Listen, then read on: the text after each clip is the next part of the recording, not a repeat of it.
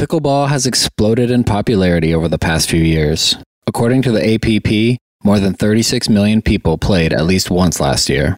Now, obviously, the vast majority of those people are casual players, just looking to have some fun, maybe to get some exercise in or to see what all the hype is about. But I think there's something unique happening with pickleball. The way it has grabbed a hold of some people, myself included, is pretty fascinating. Welcoming communities are being formed all over. Competitive cultures are arising, with players striving to improve for local tournaments and events, some of which are public. Others are being held privately or by invite only. The accessibility of the game makes it easy to pick up, but what is it that keeps calling us back day after day to get more of this game? We'll get into that here, as well as much more. I'm Josh Walker, and this is SoCal Pickleball Stories.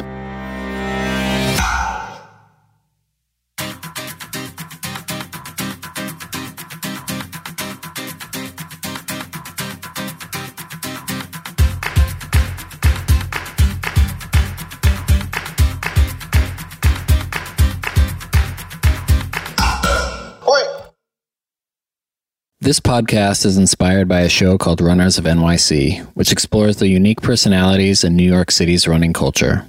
I want to do something similar, with pickleball in Southern California.